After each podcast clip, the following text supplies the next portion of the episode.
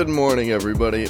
Welcome to episode 102 of the Roads Untraveled podcast. All right, uh, this is a really good episode we have for you guys, minus the audio quality, because we recorded this in an actual, like, automotive shop slash garage, uh, which was awesome. The guys over at B Road, um, Dylan Vikas, uh, Alex, and a few others uh, who are around invited us to the shop and yeah we recorded a kick-ass podcast for like an hour and a half. Uh, it was a great time so thank you guys so much for the hospitality. We will definitely be back recording another episode uh, hopefully with better audio quality. Uh, it's i mean it's better than i expected but uh, you know bear with us. There's some peaks. Uh, there is some profanities yelled in the background of people randomly working on cars and stuff. So you know recording in a setting like this introduces some uh, inter- interesting side effect. But either way, it was a great show. The content is good. Uh, you guys will learn all about the guys over at B Road and what they've started. Uh, local guys from around here in Vancouver, and they're doing some really cool stuff. So definitely uh, give them a follow. Hit up B Road, um, their website, Instagram, Facebook, all that good stuff. They're doing articles, they're doing photos, they're doing whatever the heck. Uh, they feel like doing honestly whatever inspires them they will go out and make content for you guys so awesome to have these guys on the show. Good friends of mine. I've known these guys for a little while now, um, or at least Alex and Dylan I've known for a while now. Um, so please enjoy the episode 102. Next week we will be back with the full cast of characters back in the studio. Uh, myself, Grayson, Jesse, and Levi for an epic episode once again. But for now, this is episode 102. Please enjoy it and give us a rating and review on iTunes if you do like us, uh, like this podcast. Really helps us out uh, climb the rankings and get more people to listen. So thank you guys so much again for listening and enjoy. You did a good So job. are we, are we live now? It's recording, but that's a good question. Yeah, we're live. Oh, cool. We're Okay. live on the internet. Um, Episode 101. hey, well, look at that. Wow. Congratulations. Thank you. I don't know how far I am from the mic or not, but I think they, They- can hear they- you they loud can and clear hear you. because that's that's that's unfortunate. that is unfortunate. unfortunate. I'm sorry. Who do we have here today? What do we got? Dylan, you're back on the. We'll start with you, I guess, because you know the people know you. Yeah, I feel like they should. They do. Yeah. Ex- except for that one episode where uh, we were at Dylan's house, or not Dylan's house, Sid's house, um, and you were on the podcast for like the first two minutes, and then you randomly disappeared for 20 minutes without a word. and then came yeah, well, I mean, um, When you get hard, you get hard, right? I mean, fuck. What can you do? the the room was a little smoky, so I kind of rolled outside for a bit. Allegedly smoky. We got clear skies in the building today, though. It's true. Mm-hmm. Hey, you oh, know, at? man, when your when your 12 hours is up and you can start swiping right again, like doesn't matter where you are, you gotta gotta, you gotta get on it. You gotta let it rip. That's it. Dylan understands. Oh yeah, auto swipe, man. I hope they. I wish they had like Auto a, swipe. I wish they had like a big swipe. where You just like hit one button and you just 100 swipes in one second. The amount of times you'd run into me, that would be. Yeah, incredible. but I mean the exercise is good. That's true. Yeah, super legs. What's up? We also got two other guests. Who are You got they? me, Vikas. Uh, most of you guys. Me and me. Vikas. Me and Vikas. I got you. Got me, Vikas. Me Vikas. Oh, I thought you said me himself as and me Vikas. Vikas. Me, Vikas. How do you Like, spell so- that? V E E C U Uh, S. D Ladies and gentlemen, R Marcus. T H. So, every white guy ever is either is that Vicus, Vicus, Vitacash. I've had that. No, Vitacash. I, I'm not kidding. Vegas. No, no, I, I Vegas. Vegas. call. And he's like, he's like, I'm looking for Vitacash, Capel. You have debts that are due, and I was 14 years old. Nice. And I was sitting, and I was like, oh my god, dad, dad. And my, you know, all I hear is just, shut up. You know, brought out the fucking belt, and that was I it. called him Vegas for like but the first uh, two no, weeks. It's true, you He did, call him Vegas. I, I was too embarrassed to say anything to Dylan, but uh, no, I'm a photographer for B Road. Just uh, really needed the car scene and out there, and Alex and Dylan have taken me under the wing and taught me a lot of things and have done a lot for me over the past few months. And uh, the amount that I've learned has been incredible. So I'm super thankful for that. So yeah, that's me. Darth Hindu. Sick. Oh. Learning's good. Fucking god. No, and I'm I'm Alex. Um, I started Hustle Garage two years ago with a group of friends. Uh, if you're not familiar with Hustle Garage, it's a, a web blog based on just kind of like the adventures that we get up to and doing features on other people's cars in the form of uh, photography and written media. Um, it got pretty popular as it as it went on, and which kind of surprised us because it started as a joke, and then after two years, um, Isn't that funny how that works? it really is. You know, you just you never know when something's going to take off. It's just what I learned really fast is if people see you having fun, doesn't matter what you're doing. People see the fun and they just they want in on it. They want to follow along. They want to see what you're doing and just fun is something that everyone's just kind of like chasing after and Yeah. everyone wants some that kind of like meaning out of their life that they're enjoying it and that's just kind of what we captured I suppose and because we never really took anything that seriously it was never like it was never us trying to just be the best it was just always us just trying to have the best time and Yeah, uh, yeah. pe- yeah people really seem to like that and that's kind of what, what made us grow way faster than we expected and then two years later we're sitting here and we're like holy crap we hate the name hustle garage Yeah, yeah. That's actually how I got involved. I texted him one day. I was like, "Man, like your writing skills are really good. I'd totally be involved in like your guys' blog But you and don't all that stuff." the name. I was like, "I fucking hate the name. I hate it. I hated it so much. Like it was just so funny. It was And when- just so lame. But when Dylan when Dylan opened up to me and said that, I was like, man, like this is what I've been waiting for. Like I needed that push where it was like, all right, because there's nothing scarier than rebranding. You just you never know how people are going to take it. You never know if it's going to like all of a sudden just tank the whole thing you've built, and so you just kind of get caught in that in that middle ground where it's like maybe I just remain doing something that I'm not 100% happy with, but I just keep doing it for the sake that you're not, you know, troubling the waters. But when Dylan came and was like, man, like I really want to work with you. Like I like what you guys are doing, and I, I like like your group of friends, and we've had a blast when we've like shot stuff before. And mm-hmm. and when when that when that became that reality, it was like, all right, we really need to sit down and assess like what are we gonna do. And so at first we were like, should we have like a really specific name? And then we were like, no, we don't really need a specific name because what we do isn't that specific. And we were like, Hustle Garage was like pretty ambiguous in itself, but it kind of sucked because like although we do have this warehouse, like we didn't have this warehouse before. It's pretty new, and like people were always like, oh, like you have a shop, like oh, can I work on my car there? Like oh, can you guys install coilovers? So it's like no, I that's can't not what we even do. imagine how many Yeah. messages you guys Oh, probably got. infinite. Some Can I work on my car in the shop We your had shop? some guy come from like, Like- message from like Kazakhstan or whatnot. He's like, "Yeah, I'm looking to work on my vehicle today," and I'm like, uh, All right, racism delete. We had a guy in Kazakhstan message us asking if we'd install an Apexi Power FC in his FDRX7 Mm-hmm. after we put up the uh, the FDRX7 article about our buddy Justin Chen with the the white FD that's still on the website actually. But um, it was it was pretty hilarious. The guy's like messaging us. And he's like, "Yeah, I just like, can you help me install this thing?" And we're like, "Man, like, not only are we." Across the world from you. That's not what we do at all. And then he's like oh can you like tell me how to install it properly? And we're like no, like that's really not what we do, man. like I'm sorry, but um, oh yeah. it was always a always a real adventure, and um, so we just like we, I, we we got to this point where we are like in the process of wanting to rebrand and not really knowing what to do, and we were like, you know, the the best thing we could possibly do at this point is just choose a name that's ambiguous enough that we that we like it and it, it represents kind of like something we like, but not so specific that it limits us to like what we can do or where we can grow to. And that's why Right. B, that's why B Road really worked for us because we were like, what's a B Road? It's a it's a back road, and like what do we enjoy doing? We enjoy making cars that are good to enjoy on back roads. And The road leading up to the shop that we're in right now is like I mean it's a short B road, but it's a B road. Like I had my high beams on the whole way. Yeah. Like you kinda have to. And there's Oh, 100%. There's tire marks, like rubber laid down on the road. That's a sign of a good road. That was always, us. you yeah, know? that was probably Good. us. I mean, uh, we actually don't. Never mind. We don't know who that was. Sorry. yeah, I don't know who did that. That that might have been anyone. You know. My foot slipped, officer. I swear. be? Yeah, maybe Tyler. Mm, probably not.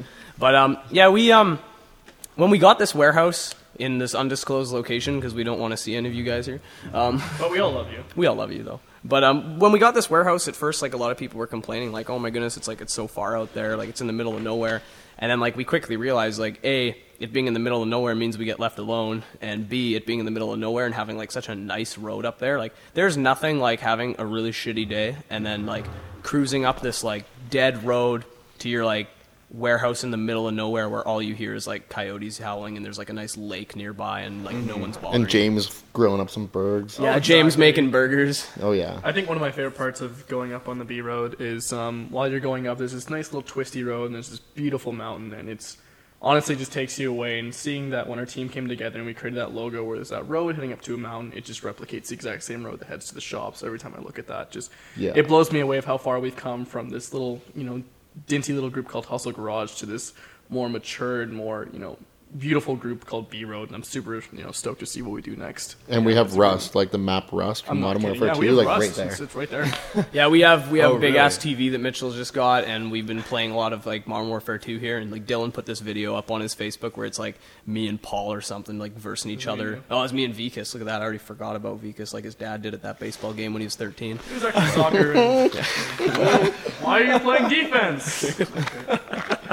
But yeah, Paul, Vikas and I are playing uh, Modern Warfare 2. We're, we're 1v1ing on Rust, you know, the OG way. And Dylan's recording it and then turns around, walks five steps to the left, and then all of a sudden there's Rust out that window behind me there that I'm pointing at and you can't see because this is a podcast. Yeah. And uh, Just visualize it. visualize Rust. We, It- we're it- beside it's Rust. identical. It, it actually It's is. beautiful, yeah. Inspiration. You guys have a lot of inspiration around here. You know. We try. Like Yeah. that's the thing. Oh yeah, we found, feed like- off each other for Exactly, sure. 100%. Yeah, like I, I think one big thing too that really moved us towards like maturity was we've all had some like really serious stuff happen in this last year, and um, it kind of made us realize like how important our friend group is, how important like what we do is, like how much release we get out of the articles, out of like hanging out, out of going to autocross events and track days, how much we get out of like traveling and just doing things for the sake of being a group of friends and doing car stuff. Um, it kind of it all started around this time last year. I'd uh, Carson and I had this AW11 MR2 that we owned in high school and semi restored. Like it was in a car accident, and we fixed the front end of it and did a bunch of work to it, and then it just kind of fell apart later on because like us working on it because time kind of got in the way. And then our good friend James, who's also a part of our team and a coworker of mine, he um he's an avid Toyota enthusiast, and he decided he was going to buy it.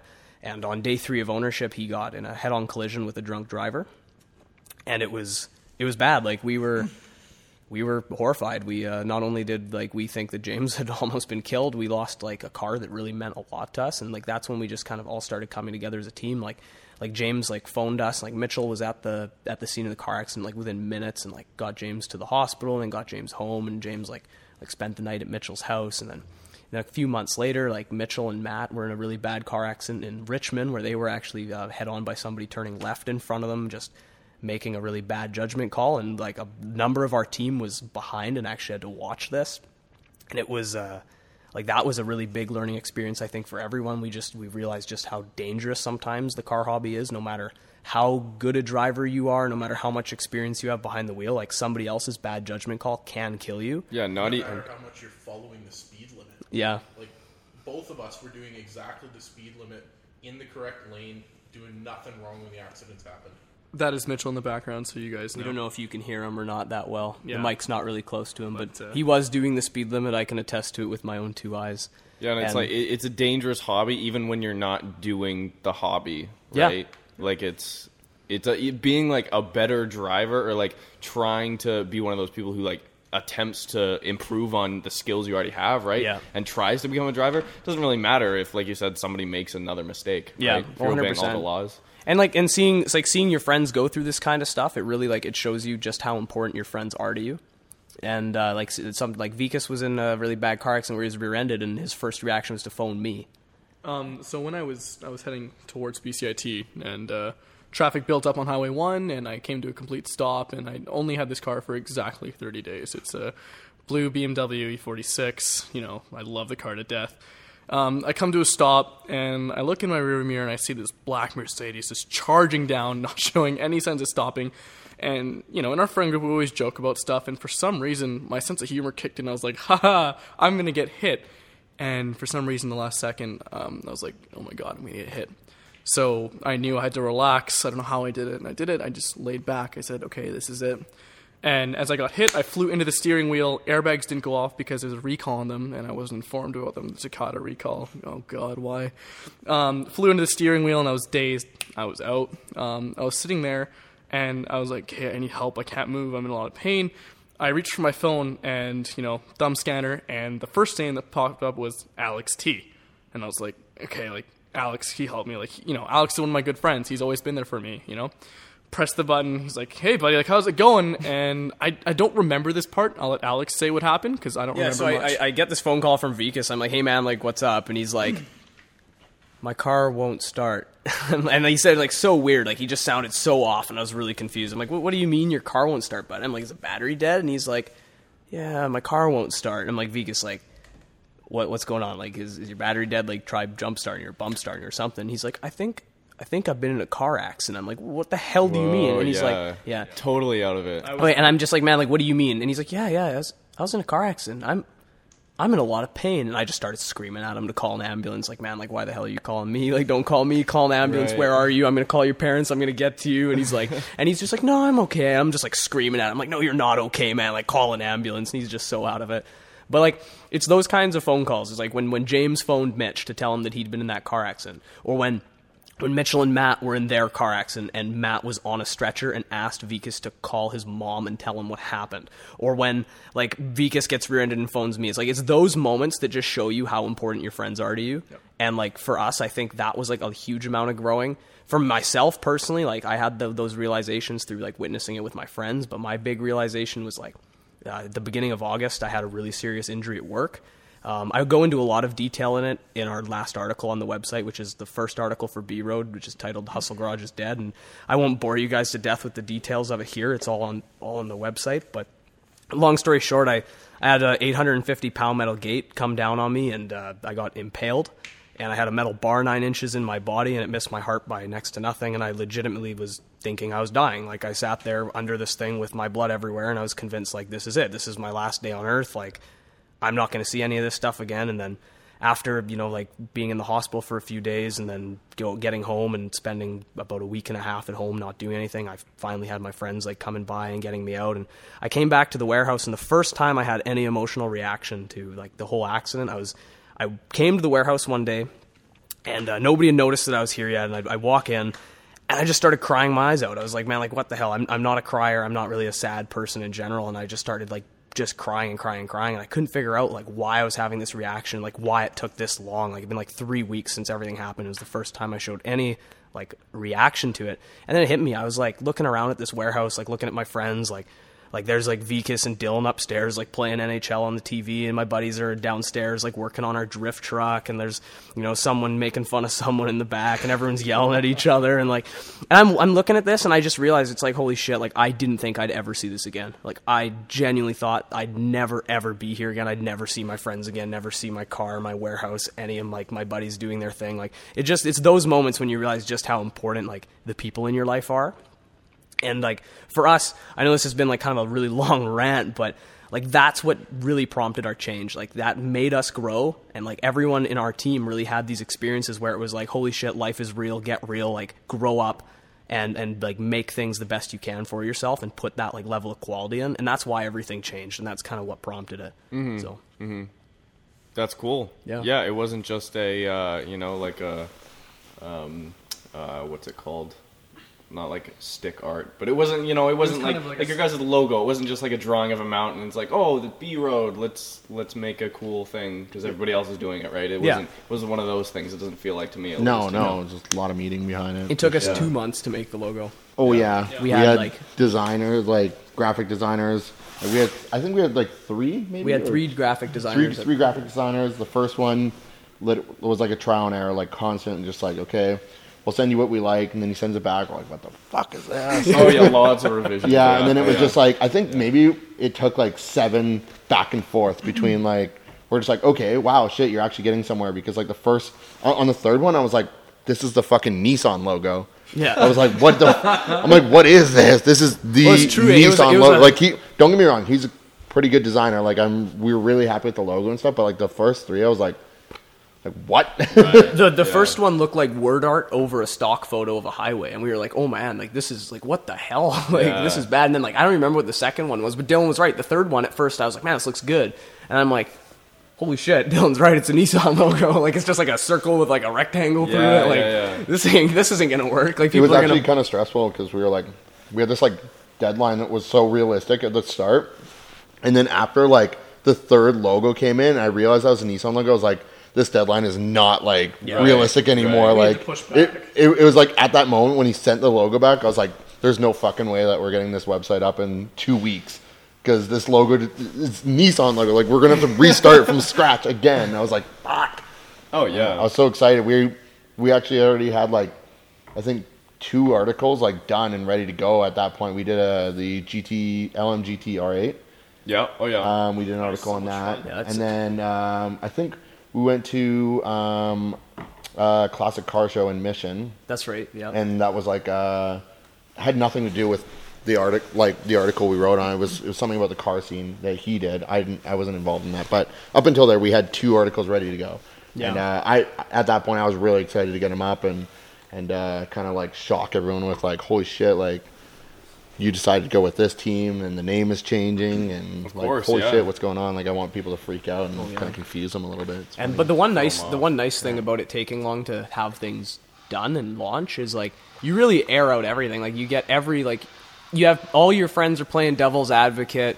You have everyone like, why won't this work? Why won't this work? You figure out all the small problems. Like you can you can bring the website up, bring the website down, bring the website up. Figure out all those small little issues that you know you'd run into if you rushed, and mm-hmm. work through all those kinks. And the other really positive thing about it is like with Dylan and Vikas and myself and just all of our reach, like we've we've got like half a dozen articles like ready to go, which Oh, is yeah. nice. It takes Yeah. that level of stress off, right? Like I'm Yeah. I'm sure you get that, Marcus, when you do videos. If you have like four or five videos done, all of a sudden that means you can just like hit go and post it, as opposed to feeling like you need to keep up, like trying to get stuff out on a rush, right? Yeah. So Right now, it's. I mean, I wish it was like that. Right now, at the current moment, we have like nine videos, maybe t- uh, ten after today, that are like shot. None of them are edited though. Oh, right, That's the thing. yeah. So we have a bunch. We have like hundreds and hundreds of gigabytes of just like oh, video. Oh, man. I feel I felt so bad for you. Like when I was thinking about like when Grayson was in South America, I was like, dude, like you're like one man show at this point. Like editing, much, yeah. filming, like deciding like location and and cars and stuff like that was all on you for a little while, hey? Yeah. And that was that was that's probably pretty crazy for you, hey? oh yeah. God no. damn, I don't know what's going on out there, guys. Sorry, guys. that's but our uh, that's our little project truck. In the I back. doubt they can even hear it. Okay. Oh, way. okay, yeah, these mics probably can't pick that up, but anyways, yeah, no. Yeah, uh, no, it's uh well usually uh, like I do all the scheduling and the like messaging people and communications otherwise it just shit gets confusing. If you have multiple people trying to like I'm, I mean I'm sure you obviously do all your like okay, call this person or like at least collaborate with if you're going to collaborate with someone then like you guys are always on the same page, right? Um but yeah, locations and We're everything. extremely lucky that way. Uh, Dylan, Alex, and I can all work together and you know be like, hey, we're gonna shoot this day, or we're gonna edit this day, and you know, there's never been any conflict of like, oh, I can't shoot this day or that. You know, like, hey, I got a client, this person's coming, let's shoot, let's do this article. It's, it's always been on the same page. It's been super easy to work with them, and I, I think that having Dylan on this team now has really you know expanded our reach now for who we can you know talk to and you know our influence on the car scene and our skill in general. Like before, um, I was editing some photos last night, and uh, I looked, I looked at, uh, sorry, I looked at uh, my older photos when Alex was first teaching me. um, um, it was incredible. You know, I knew nothing about cameras when I first grabbed a camera. I was going to be some little nature photographer and all that, and I didn't really know Alex. And he's like, "Hey, you got a camera?" And I was like, "Oh yeah, I did." And he's like, "What are you gonna do?" I was like, "I'm gonna go shoot photos." And you know, you go on Instagram, you look down, and you can see like, "Wow, nature," and it's just like a really cheesy quote from like a really bad poem, and the person's like went there five times. It's like a gravel path, and there's like this little stream. Like, I'm really a part of nature. I can really feel it. And so, from stopping me from doing that, thank God Alex reached in and said, "No, no, you're actually going to do something with that camera. You're going to meet good people, and you're not going to become one of those. so pulled me aside, taught me how to shoot and everything, and it was incredible. And all the things he taught me through Lightroom, and then uh, Dylan came along, and um, what he did was incredible. We'll be shooting till 4 a.m. in Richmond at an airport with a Porsche. With And, Sid. You know, with, with Sid. Everyone knows. Sid, Everyone huh? Oh, knows I Sid. love Sid. What a great guy.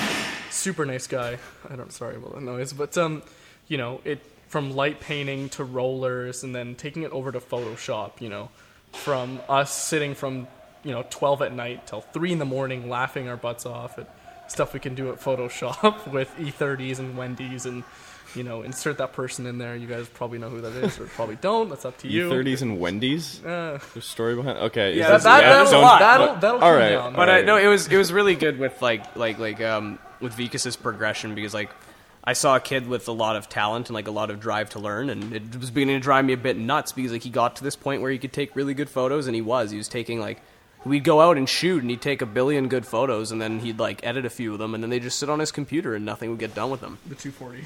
Yeah, so like Dylan, Dylan kicking in and just like really kicking Vikas's ass and being like, man, like you have this talent, like let's keep working on, it, let's keep expanding, let's learn new things, let's use Photoshop, let's like mm. let's shoot interesting content that actually inspires you to finish what you're starting. And like to see Vikas get to this level where now like these photos are on the website beside Dylan's photos, and I have like I had I had a guy message me. A lot of you guys may know Elio. Um, he has his own personal blog. It's like Life with a Pepperoni or something. It's, it's pretty funny. But that's that's Elio Elio Pinoni. He's a like a classic car guy. Pepperoni. And uh, he messaged, he, yeah, he messaged. That's that's his name on Facebook. His Facebook name's Elio Pepperoni. I like that one. Okay. But um, Way to go, add him up. yeah, add him up, creep this guy.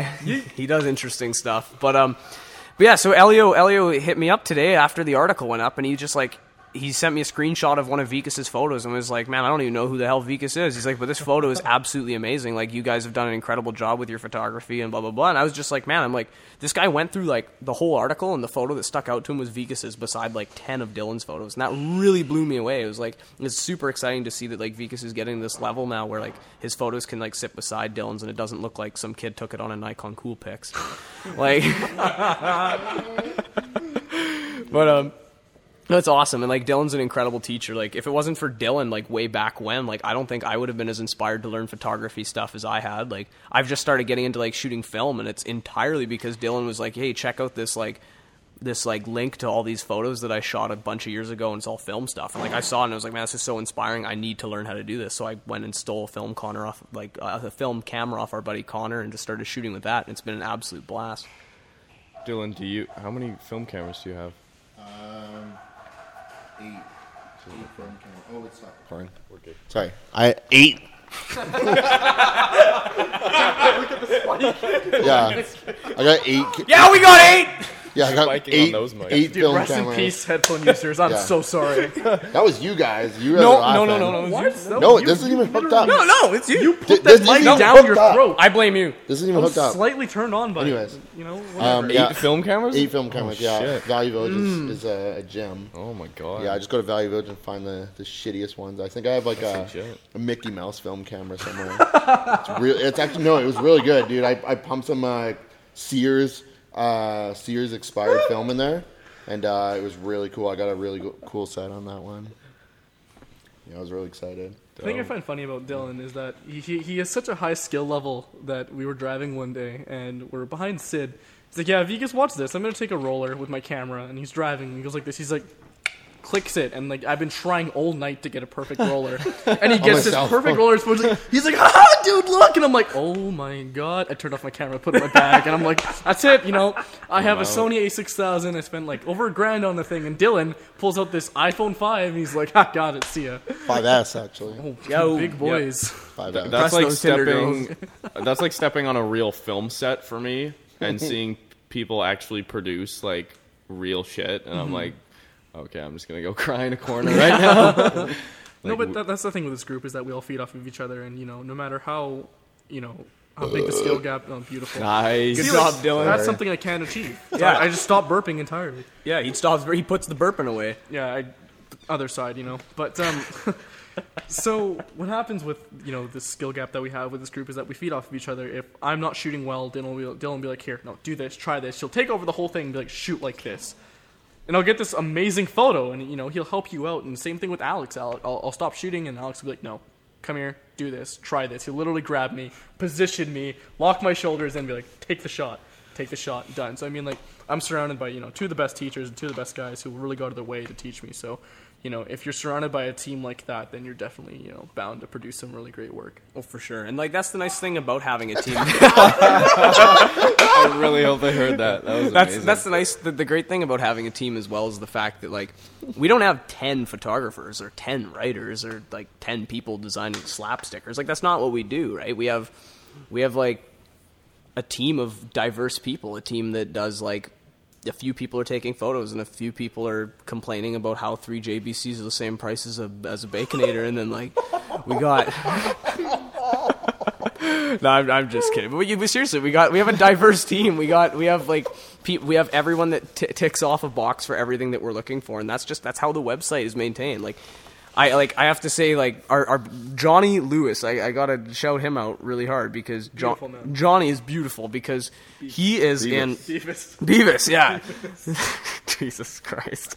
John, Johnny is in Detroit, and he's he's um he's been like this integral member of our team from day one. But Johnny is like doing his doctorate in electrical engineering on a full ride scholarship to the University of Michigan, and he's like on contracts with like the American government and stuff, and they pay him, and he does research, and it's just like he is the busiest dude I've ever met in my whole life. Yet somehow he edits every single article I write, takes all the photos that everyone shoots, puts them on the website, maintains the website, does all the changes and everything. Like even like Blake, our web developer, when he was having issues for our launch, he just like mentioned to Johnny, he's like, "Hey, like I'm having like an issue with this, this, and this," and within three hours, Johnny had it done. And it's like, like Johnny, how are you doing that? He's like, "Yeah, I'm in the middle of a lab. Don't worry." He's like, "I'm just doing it on my iPhone." Like, dude, are you kidding? Like that's crazy, man. And like Johnny just somehow has managed to be this like extremely dependable part of our team, despite the fact that we see him maybe like two times a year. I've met him once being on this team. Yeah. Just once, and that was for one night. Yeah, it's it's just it's wild. Like that's the thing. Like when I say that like we really rely on each other with this team, I mean it. And like that's why I'm so happy with the people I've surrounded myself with. It's because like you can't do everything yourself. Mm-hmm. You just can't. Like you like there's no way that one person can do everything themselves. And if you think that, you're delusional. Well, no, and then everything else just suffers because of it. right? Exactly, Like yeah. you, you need to put time into something that you're actually going that you actually want to move forward. You Yeah. kind of need to like you can have a few things, but you know, Yeah. as soon as you start to make yourself like I need to be the most well-rounded at like my or niche or genre or whatever the Yeah. heck you want to call it, then I don't know, other stuff just kind of falls by the wayside, right? Mm-hmm. Yeah, you really have to like dig out what you're good at and then push it, and then hope that everyone else around you is pushing what they're good at to like a similar level. Mm-hmm. And that's like I think that's one thing that we learned really quickly was kind of like who's doing something and who's not doing something, and then you have to come to that hard realization that sometimes people need to move on. Right. So that Right. always sucks, you know, when it's a group of friends trying to do something. But at the end of the day, like it's a, it's a group of friends trying to do something, and if you value the friendship and if you value like what we're doing here, then you you really need to actually like put that level of effort in. And if people aren't willing to, then that just kind of speaks like really heavily about their character and like what they're capable of. So Yeah, no, and I also really admire what you guys are doing as far as like writing, like having, you know, having the bold move and the the actual, uh, you know, um, motivation to go out and make something like a website that actually has writing on it versus like, hey, I made an Instagram profile, and that's it, that's for sure. and yeah. you know, well, no, but like Yeah. Dylan raises his hand. Dylan's sad. No, Dylan, you're not an No, example just- of that just at all, No, no, but like. I have someone You know, you guys know what I'm talking about. you know, sure. just No, no, like I- I they don't show their fa- faces or whatever the heck, and it's just you know, it's that's the Instagram profile. The, Mm-hmm. the brand is the profile versus like you guys have writing, right? Yeah. For instance, which is something that I've wanted to do for a long time, and it's one of those things that is like. I'm gonna get to that at some point. like I'm going to h- try and at least hone my skills from right now, which is fucking zero. Yeah. Because I, you know, almost failed English class and stuff like that. You know, that wasn't really Beautiful. anything I was interested in.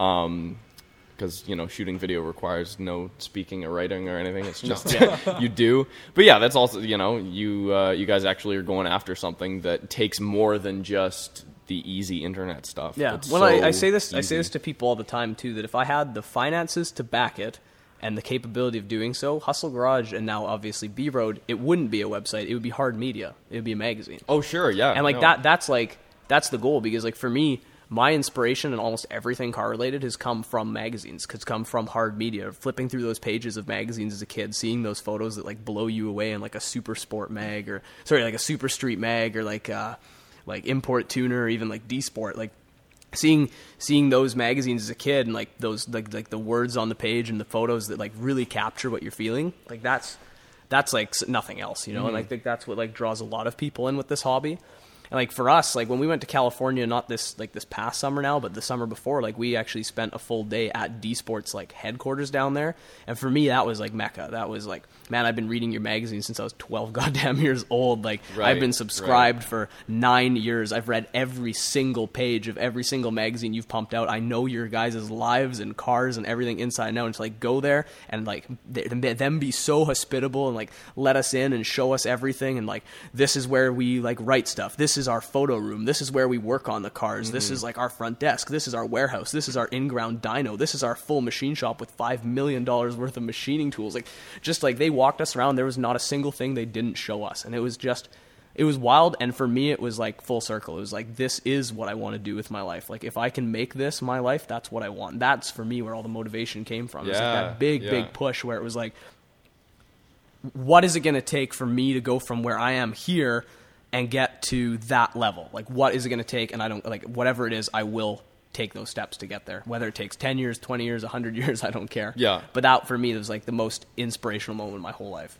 Yeah, as as soon as you can see the um I guess not like the end goal, but you know, someone who or like, you know, you can see it in material like you actually went to the shop. You actually met the guys, right? Yeah. It's it's not just it becomes it's not just like you know you're you're actually putting a name to a face, Exactly, right? yeah. Um, which is really cool, Yeah, and I think that that pushes so many people in like it doesn't really matter what you're doing, right? If you meet someone that you've been that is just kind of this like mystic figure, right? You're maybe Yeah. some small town in the middle of nowhere in the states, right? And you're got hooked up on the internet or whatever when you were 16 you've been looking at all this stuff and but then the moment that you actually get to see something you're like oh these guys are just they're just normal dudes Exactly, that yeah. were So why can't I do it? yeah, Yeah, exactly yeah. Well, I'm sure, like, I'm sure even you get that as to a certain level, like with the amount of subscribers that you have on on your channel and like the amount of people that watch your stuff, like they're not looking at you as like Marcus, this like young guy that just pushed really, really hard and started making these great videos. They're looking at you as like some kind of like icon. Like they're they're looking at you like, oh God, I man, hope like not. no, no, no, reali- no. Realistically, that's that's the way people are gonna Oh, look you at have it. fans, You got like 100%. you, you got fans, man. I, Like- I, I've had people come up like, "You're friends with that Roads and Travel dude." I'm no like, shut the fuck up like, no, no, no, not. seriously? no, I'm like, I'm like, yeah, that's my boy. That's my boy.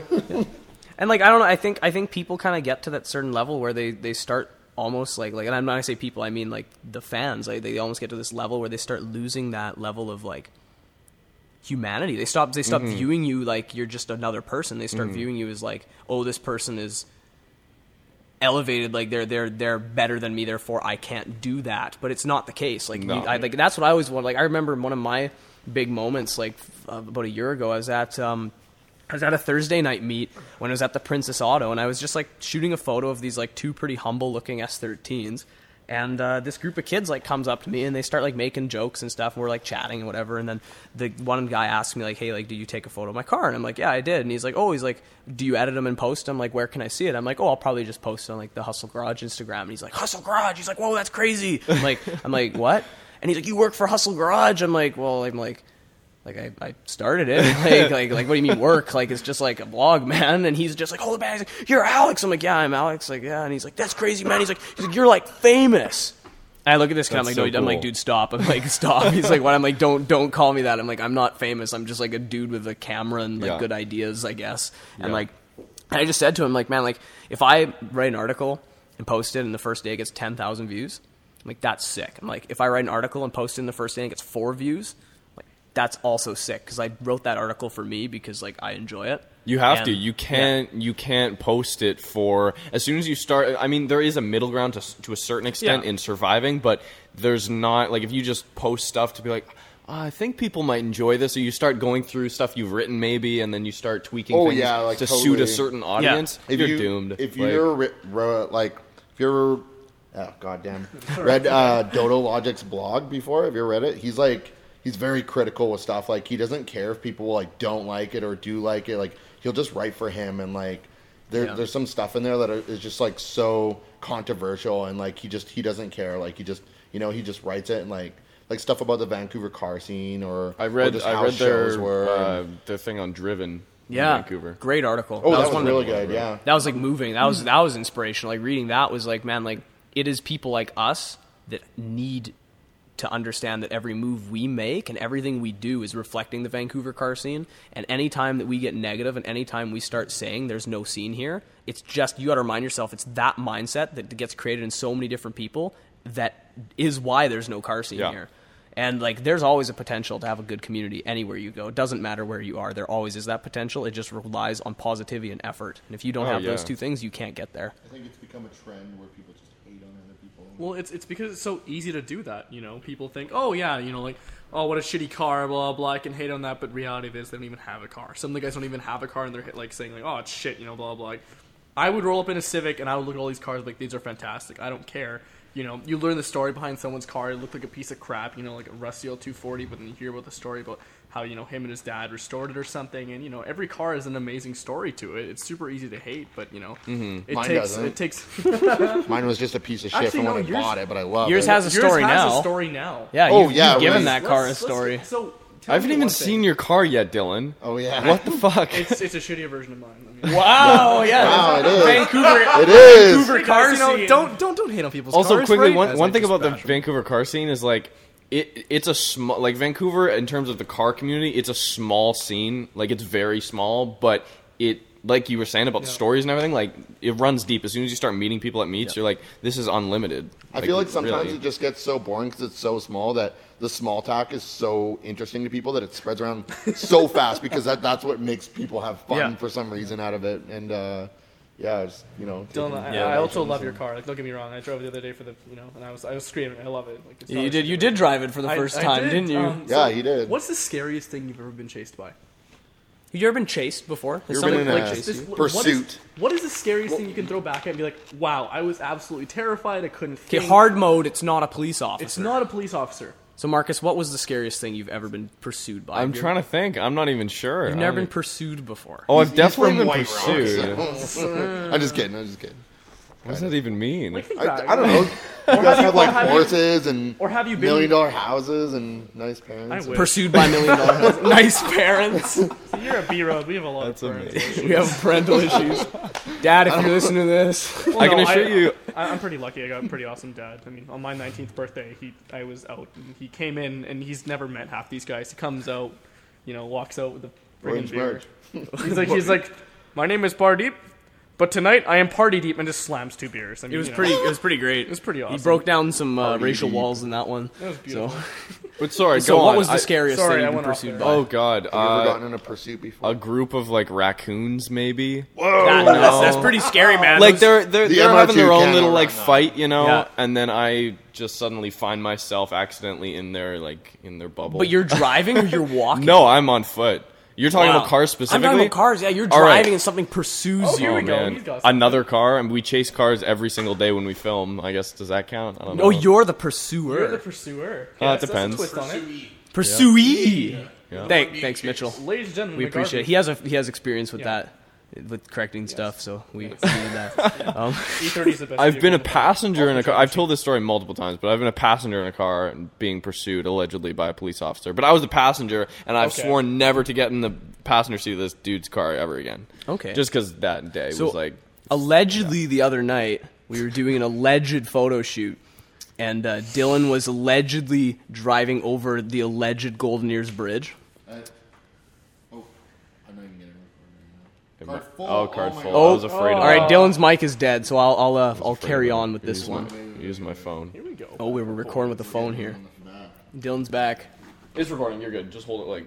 Oh, Boom. cool, Yeah. sweet. Good. All right, so Welcome back. alleged Golden Ears Bridge after alleged photo shoot, and Dylan is uh, driving his E36 at uh, allegedly very high speeds with a lot of digits, and uh, we're I uh, was we're going go- speed limit, I'd say. yeah, speed, speed limit times four, but um, Well, I, I mm, no, I plead the fifth. plead the fifth. Yeah.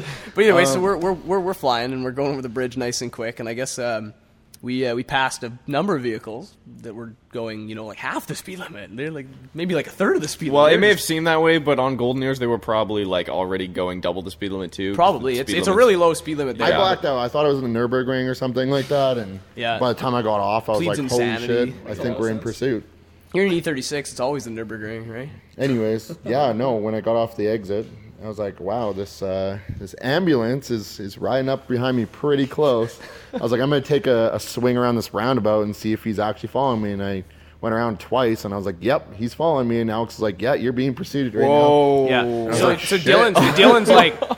I was like, He's, "Wow." he's drop a gear and gone, you know. yeah, I Oh, dri- that, that's an easy yeah, win for you. No, though. it was No. not. Oh, no, actually. no, hang on, This this is where we, it gets got- we frustrating. were, we were coming up to a one-way road, one way in, one way out, and that was it. So I dropped second gear, went around two cars on the left lane safely, um, and within the It was within the law. Um, and then uh, yeah, it was, it was my car's really loud, so it just it's hard to get away because you know it's like fucking loud. it's very loud. So Yeah, Dylan, don't. So Dylan's anyways, like, Dylan's freaking out. He's I'm like, freaking man, out. this I'm- guy's I'm just chasing me. Like, what goddamn, am I like gonna this guy's fucking psycho, man. Like he's persistent. Like he's following me. I don't know why. we got a vigilante and a Lamba Lamb following yeah, us. so Alex and I are I hysterically get, I, yeah. Yeah. I got, I got like a block ahead, and um, Alex was like, "All right, take this turn right here, like on the side street, cut your lights." And I was like, "All right," so I did. Turned off the engine, cruised to a stop, and uh, they're like, "Oh, he's going by," so he like goes by, right? So like And then- Vikas, It well, was- it Vikas hopped like- out to watch the corner, and like he sees the ambulance go by. So we're like, all right, perfect. Like ambulance has gone past. Like we are good to go. We're gonna like double back and go the way we came. So Vikas hops back in the car. Dylan kicks it back on, and we get back on that street. And uh, as we're coming up to that street, what we didn't realize is the ambulance had decided to give up and turn around. Uh, so as uh, soon as we as soon as we hit that road, that ambulance was pointed right yeah, at us. Yeah, oh he's, yeah, he's Oh pointing my right at us. So I'm like, Alex is like, yeah, swing by him. I was like, fuck, all right. So we like drove right past him. He decides to turn around again. And While then, he's but, turning but- around. But while he's turning around, we've been convinced that he gave up again. Like, okay, Yeah. he's fully given up now. Yeah, there's So no I way get he's out, I'm gonna like, turn Vika, around. switch spots with me, switch so- spots with me. So we're in the middle of the road. And I look back, and this thing turns the corner. I'm like, holy So fuck. Dylan and I sprint around the corner. I jump in his seat, and so you guys don't know, I'm not the tallest guy in the world, and Dylan's huge. Like he's a tall, he's a, he's a tall, tall guy, and so I get in his seat. Hang on, how tall are you, Dylan? I'm 6'5. And how tall are you, Vikas? I'm five six. so yeah, let's so put that in yeah, perspective, yeah, guys. You know, and, and- so I sit in his seat. It's a racing seat. I get in. He gets in that side, and I'm sitting there. I can't reach the steering wheel, and I cannot reach the pedals. So I'm sitting there. I'm like, oh my god! I see this giant ambulance turn this corner. I was like, oh my god, Dylan, Dylan, what do I do? So I clunk the seat, put it back in. I didn't have time to adjust, and it threw me right up to the steering wheel. Like I was right up against it. Like my arms had no room to move, and I was like, oh my god! Like here we go. Drop it in first. I'm gone. Flying around this corner. And we're like, oh my god, like this guy just won't stop. Like, what's going on? And then we hear the So like, this, Okay. this ambulance, Okay. this This- ambulance is dropping the hammer. Like he is, He- he's- like he, he is pushing that LS motor as Dude, hard he- as yeah, she he's will go. going- going to he town. Is, he is like full pin behind us. We're flying, And I, he yeah, is- I'm freaking out. Like, Yeah, I'm Dylan's just free- like, I'm man, freaking like, out in the gonna past. I'm like, holy shit! Like, I don't know what we're gonna do. Like, there's no way out. Yeah. This guy's clearly on So, the phone with police. Oh Like, yeah, that's what I was gonna say. Aren't you guys worried that there's gonna be cops Yeah, that's what we, Like- what were 100%, The fear was we need to get away from the ambulance so he wouldn't know where we were going, so he couldn't tell the police Yeah. where we were. Yeah. So we were like, as soon as we can lose the ambulance, we're golden. But we weren't So- doing anything illegal. No, there's so- nothing illegal. It's all Nothing alleged. illegal. This No, is no, just no, make yeah, believe. this is- This well, could I be a mean, I think great it's not story. even a real story. Like, we were just I making could it up. actually be, Yeah. you know, six seven. deal. It could be five six. You never Yeah, no, we were just making this up. It's a funny story. Anyways, um, uh, and the end of the story. So we're we're coming up on the last turn of this like like one way in, one way out stretch, and um, like I look ahead of me, and the train crossing arms start flashing. I'm like, oh fuck, this, This is is your moment. Yeah, This we is were it. toast. We I'm were- like, this is either we don't make it around the train, we have to turn around and fucking do this for another half hour, or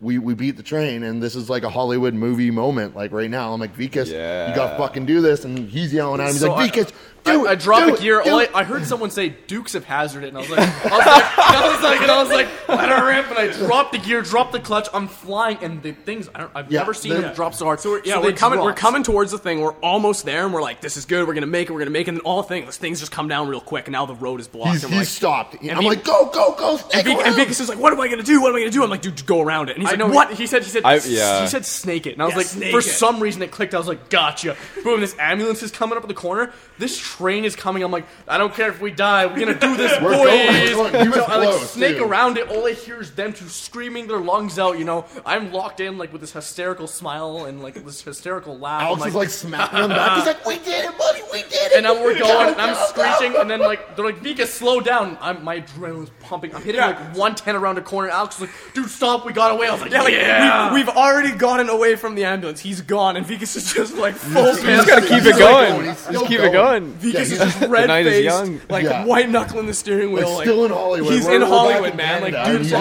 like- yeah, Like he's gone. he's painted a Confederate flag on the roof of Dylan's car. Them damn Duke boys. My favorite part of this all was we're getting away, we're talking, we're screaming like, "Oh my god! Like, what do we do?" And we're like, "What do we want?" We're clicked in. We're like Chinese food. What is the best safe spot? Chinese, Chinese food. So then I, I pull up to this place and I was like, "We're gonna park behind a dumpster." So I, I hide his car behind the dumpster, and you know you can't really tell the difference, dumpster or car. Yeah. E36. Dylan, love your car. I'm kidding, buddy. So we, we get in, and me and Dylan are shaking. Like I'm shaking because I oh, was yeah. like, I could have got caught. That would have been game over free for my license, and same with Dylan. Allegedly, you never know. And Alex is sitting there laughing hysterically because he can handle pressure like no one else. I don't understand. He's some robot.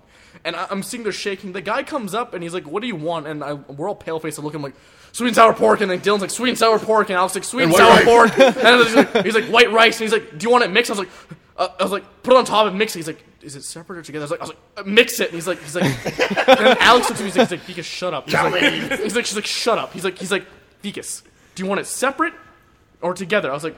Mix it. And he's like, oh my god. Like, and then the guy that leaves. He's like, that's it. I'm done. this guy is so frustrating because like Vikas is in like 100% adrenaline mode and he's talking like he has Tourette's. Like the guy's like, "Hey, like what can I get for you?" He's like, "Sweet sour pork." I, I'm like, I'm still freaking out. Yeah, Dylan like orders, it gets his food, he eats like one piece of it, just like sitting there. Like, Oh, I couldn't eat. I could not eat. I was so freaked And, out. and then like, you know the plate comes to me. and I'm literally just stuffing my face full of it. The guy comes like, "How's the food?" I'm just like, "Oh, it's fantastic." And Dylan's, Can't you Dylan's tell like it's poking great? a piece of pork, and Alex is like, "Yeah, it's incredible. Thank you so much." The guy's just looking at me like, "Holy crap, what's wrong with this kid?" Oh, I even wait. I think I actually have the fortune cookie from that. No. Oh, yeah, All right, so yeah, B, sure I B do. road, B road top tip: if you're ever being pursued by a vigilante in an ambulance, Snake it. allegedly, Allegedly. allegedly, go get Chinese food. I have it Oh, he Oh, has what it. did it he say? has his fortune. Oh, I didn't you post this or something? from from the from the dinner, and it says, "Before you roar, please take a deep breath." And I was like, "Wow!" I was like, "God That's damn!" that's Mine- like an epic story. And persistence will I- get you through anything, and I was like, "Wow." I thought it was this, This epic. was meant to happen. They were they were getting so Allegedly. sentimental on me. It was so funny. Like, this is what friends are for, buddy. we're here for you. yeah, and then Dylan's like, "Oh my!" Like we've only realistically we've only known Dylan for like a couple months, and you know, and here I am, you know, risking allegedly Yeah, making up all these you know, stories like, about us doing all this, like- running. yeah, these fake stories, no ambulances. What are we talking about? Oh, fuck. But I know, and once again, it goes back to the team of how much we'll actually really do for each other, and we're actually just this, you know, big family. You know, as cheesy as that sounds, we all look out for each other, and you know, we're willing to do anything for each other, allegedly. Allegedly, So yeah. yeah, Yeah. I'm trying to- that's uh, that's allegedly one of the scariest things that we've done for the past. That's while. not as scary as being chased by angry It- it's raccoons. weird Yeah, because Ah, raccoons, yes. Rock, And, oh like- God. Yeah, I mean, with But like that's a real story, though. yeah. the, the whole not great. time I've It's true. actually shot photos.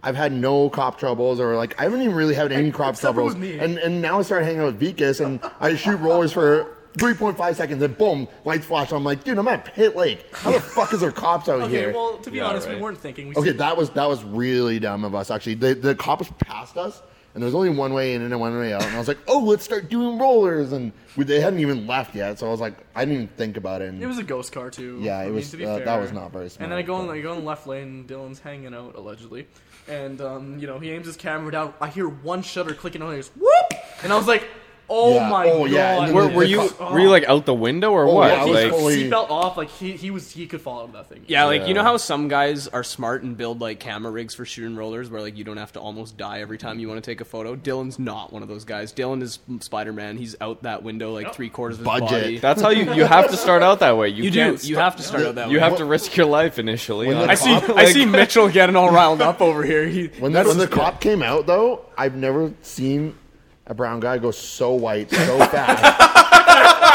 he's like, he's like, "Hello, officer. How are you doing today?" Like, just so so Like, it's wonder bread, and I was like, it's Dylan looked at me. Wonder he's So bread, confused. yeah. He's like, because he didn't know me for that long. He's like, what? And I was like, and I was like, uh, yeah, like, thank you very much for your time. I really "I'm very sorry, it." officer. We will not be doing that ever." mo-" Dylan looks at me. He just starts laughing. He's like, "What was that? Like, what?" And then, like, you Respectful know, the person we're shooting behind us just didn't know how to handle it that well. yeah, they, they didn't think it was too funny, but I don't know. Whatever. It's not that big a deal. Yeah. That- Forget Dylan hanging out of the cars. I've never seen somebody hang out of a car as far to take a roller as Alex. I did drag my knuckle on the pavement at 140 kilometers, alleged 140 kilometers an hour, um, hanging out of the passenger window of a friend of mine's NSX. And the photo that I took was definitely worth it. But yeah, it that's, was an incredible photo. yeah, that's like near near death experiences kind of enhance the photography hobby, I suppose. Didn't you get a f- someone got a photo of that photo being taken? Uh, that some somebody, Paul Paul Intiel took that photo like just moments before I was like. Okay, yeah, because I- was- I could've sworn I saw that It was my yeah, yeah. profile picture for a while. Me Yeah. hanging out of an NSX shooting photos is pretty cool. Yeah. but um, Side note, that was Pam's NSX. that's Pam's. NSX. Yeah, it's, it's Pam's been pretty on. it's dope, been yeah. on your channel, hasn't it? Yeah, yeah, yeah, Yeah. yeah. They had a bit of pretty uh, hectic shoot with that one. Yeah. There was like I think there was wasn't there like nine NSXs for one shoot that showed up. Six, Six, yeah. sorry, we six, had six. plans to shoot four, and we were like, okay, we got. There were four of us coming out on this shoot, right? And we were like, okay, four NSXs. I would like, I wasn't driving any of them. This was basically just like a showcase of like, this is the NSX, like a, a slice, a very small slice of the NSX group or community in Vancouver. And then uh, the guy who I was going through to basically organize all these, he's like, yeah, I can get all these guys together. And then we show up and there's six cars there, six NSXs. So now we got six people just you know standing around. A shoot takes like three four hours Yeah. for Yeah. this minimum, right? And we're like, well, we got to be good hosts. Like, how are you supposed to keep It's these people entertained? Yeah. It's, Very it's so do, you, do you find that? Do you find that frequently? Like you'll show up to a shoot with somebody and people won't like they won't get just how long it takes. Oh yeah, no, yeah, especially like I try to make it clear. You know, now it's before it was like de- definitely going to be four hours to Yeah. shoot like a ten minute episode, right? Yeah, for sure. Um, but now it's like you know, it depends on the car. But some people ask, or I'll sometimes I'll forget to, you know, tell them in approximate times. Like, I'll like, let's shoot just like in the morning, right? Just kind of like, okay, let's take the morning to shoot. That, uh, that's all I'll say. And then they'll message me before, and they're like, oh yeah, like, okay, let's say we're meeting up at nine. They'll be like, oh yeah, I've got to, like, I've got to bounce at ten thirty. I've got this thing, and I'm like, that's not gonna work. yeah, no like, kidding. sorry, but we, we gotta just let's plan for another. We can either rush or just plan for another day, right? sure, it's yeah. never good. It's never worth us. Never rushing. rush yeah. it. No, The quality of your work just drops immensely. Yeah, I think it, it gets a lot funner and, and better for quality when you start like getting more comfortable with your client and stuff like that, and oh, you start just having fun and testing things around. So There's nobody I enjoy shooting more than like people that I've had multiple shoots with because they're used to my humor, I'm used to theirs. Like I don't act super professionally when I'm doing this because to me it's a hobby, not a job. Yep. And I don't feel I need to hold a certain level of like political correctness or or even just like straight facedness most of the time. Like I'm just out there to have fun. You've come to the right podcast. Yeah. Yeah, oh yeah. for Well, I see that with Dylan too. Like um, what's that? Volkswagen shoot. The Volkswagen shoot, yeah. I make fun of Volkswagens a lot, and I shoot a lot of Volkswagens, ironically, and I just kind of like make fun of all their cars the whole time I'm shooting their cars. And most of these guys are used to it, but sometimes they bring like a new person out, and they'll be really confused as to why I'm like making fun of their bags, wheels, done builds all the time, and they're getting real like, and like all the other guys are like laughing and having a ball with me, and then like the new guys just like, man, this guy's like making fun of my car, and like doesn't understand why everyone else is like having a laugh and gas at it. But uh, it was funny too like like Dylan really clicked into our, our team really well because he has like that same mindset. And it was uh, it was Avery um the girl that does our, our Twitter account for us. She uh, she pointed this out. She was like I've been like looking at Dylan's photos for years now.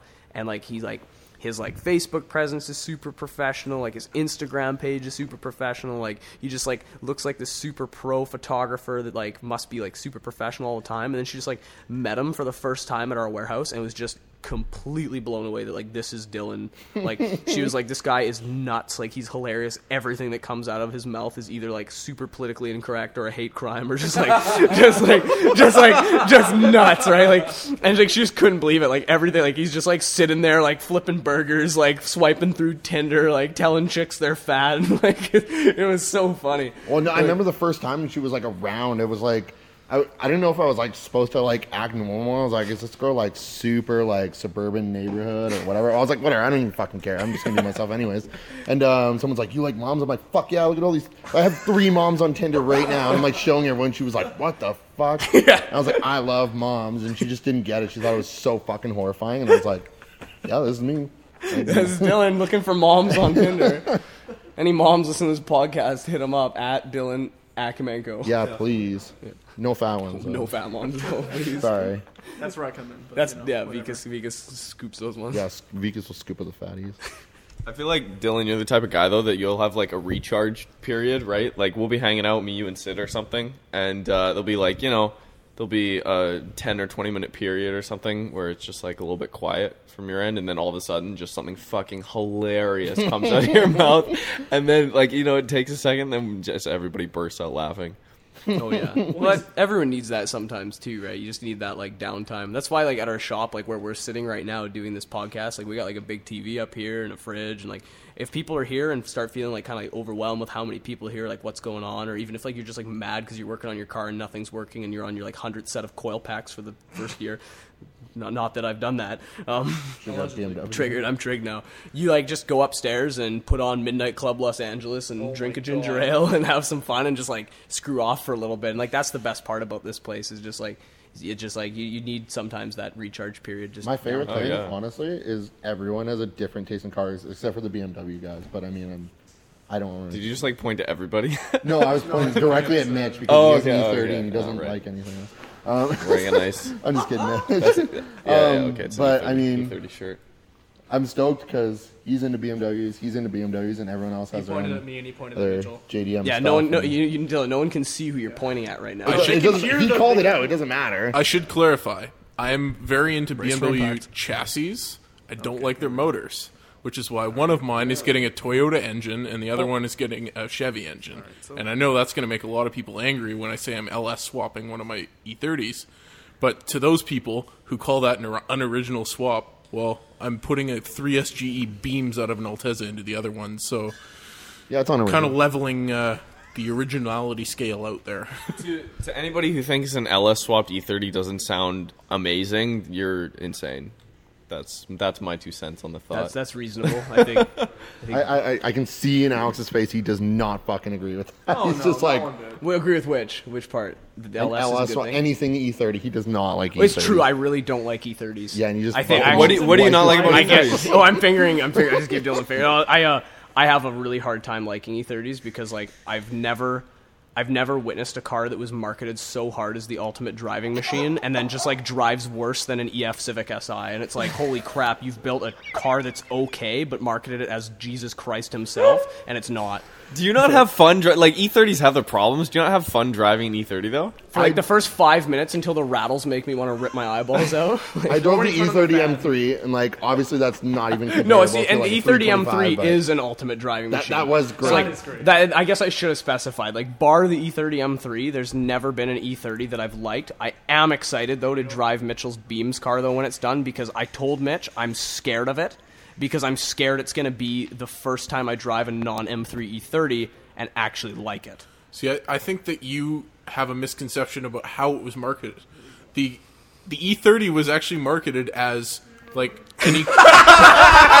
it, was, marketed as Okay, to give you guys the background, Mitchell loves E30s. Like Mitchell, he has he has. It's a brilliant ones. chassis. He knows what he's doing with them, and you know we love to give him a hard time for it. But you set Mitchell off on anything E30 related. Good luck getting your two cents in there. what I want to say is that the E30 was marketed as an economy car for the guy who bought the 7 Series for his wife to drive to the grocery store and That's back. really sexist. And then for him to come home That's- yikes. on the weekends and go rip a back road in it. It wasn't designed B-road? as A B- the a B-road. ultimate driving machine. It was designed as a sporty economy car The ultimate that you could go rattling have machine. fun with. So Mitchell was actually the man behind the E30 advertising. Just so you guys know, you know, BMW had no intake on this. Mitchell was the reason. You know, Hoobastank, the reason, the reason. he was the reason why BMW made this vehicle to say, you know what, we want a guy who can autocross, make sure his woman goes to the grocery store With a and 7 not- Series. with the seven series, but not not the man, Not the man. never the man, ever. Men you know? don't grocery shop. you know, especially in seven So, series. Not as you can one tell, they don't bit. listen to a word I say. and, and you can see why. you know, To your Here- point here's the though, beautiful part though. is in that, all like- ser- sorry, go Sorry, ahead. you- okay, No, no, no, okay. Marcus. Go. You go ahead. No, I, I was just gonna say that there, it's pretty easy to tell when a car like fits the description you're saying. Is the E30 comes in a four door chassis? It's it's that simple. It's not a dedicated like two door sports car. Driving experience is the number one priority, right? For sure. I think I think what a lot of people need to realize is I love Mitchell. Like Mitchell is my my sweet lover. We all love him to death. And, He's got a uh, hard like, time. there's everybody nothing- in this room are, is homies. Oh yeah, we Yeah. are. There, there's nothing I enjoy more than like saying something really stupid just to get Mitchell riled up because like Mitchell's the guy that's like like he's just he is he is so obsessed with accuracy. Like somebody will say something and he'll be like, "Yeah, this car makes 291 horsepower." And Mitchell's like on his phone and he's like, "Oh, Wikipedia." He's like, he's like, "No, that one makes 292 horsepower, not 291." Like, fact check yourself before you say things. Even Like, to a Forza I'm not that seven. bad. I know you're even- not that. Even see, to a Forza. see, I just did We it. got him. I just did. him. We got him. We got He gets this like beautiful tomato red, this complexion of the gods. You know, you look at him, you're like, wow, Mitchell McGarvey. Love this man. He's uh, uh, one thing I will say. He's the most huggable man ever. I'm not kidding. The first time I met him, he's like, "You shake my hand." I was like, "Haha, no." Grabbed my hand, literally broke it. So every time I see him, I hug him, and he's the most like jolly man you'll ever meet, the happiest guy. but you say one bad thing about E30s, he will eat you. I'm not kidding. He These guys are the reason why I'm gonna die of a heart attack when I'm 45. No, it's the JBCs, dude. He's the reason. He's the reason why I dropped out of med school. I was like, that's it. You know what? I have to take care of people like this. I can't do this. In all No. seriousness, though, I do like the E3. I like the way it looks. I mean, I'm not it is necessarily stylish. It is stylish. into the way it handles. I've I drove Keegan's and I'm like, wow, this is really fucking heavy. Um, I mean, that's just me though. That's just me. I'm I, Chrome Dave. This- To be Uh, fair, but- that wasn't the but it greatest does- example of the chassis. It- it's a great looking car. I, I can't even. Well, I mean, I have a piece of shit myself, E36, but it's still it, they're they're really heavy as well. But the E30 doesn't look like it should be heavy. Do you know what I That's the find funny though? Is driving your E36, it felt lighter than my E46, even though it might might be heavier. Oh, you have, like, I the full much. Barty That's package. True. Barty package. See, the one time I don't buy a white vehicle, they're like, that's it, you're done. But Yeah, you know like what? all the weight comes from fucking subwoofers, speakers, chromies. Okay, like to, to, to clarify, I don't have any of that in my vehicle, but you know, driving your vehicle, you know, with the short The gear vehicle. ratio, The vehicle- automobile. the automobile was an experience, especially allegedly running from an ambulance. Yeah. Yeah. See, I give Mitchell a really hard time about his E30s, but like my first car that I bought with my own money was an E E34 5 Series that was from Germany, and like that's the generation of 5 Series that was the brother generation to the E30 is the generation of the 3 Series, and like I um I loved that E34. It was such a hilarious car. Mind you, I kind of like the whole ownership of that car was a honeymoon period because I didn't own it for that long, and it was also my first car. So, despite it being really awful, probably I just look back on it as if it was fantastic. And uh, but for me, like when Mitchell got his his black E30, and uh, the first day that he brought it home, I went to his house and I saw the car, and I remember sitting in it, and like it just it smelled the same as my E34 did, which I found like really weird, but it just like totally brought me back. It like took me three years back in time, and I was like. I was back in my E34 and it gave me that like emotional reaction to a car that not many cars really can give you, I find. So like for me, like I hate E30s in this like super ironic way that makes Mitchell upset and also makes me laugh at just how ironic like my deep set hatred for them is because they do actually check off most of the boxes that I look for in a car.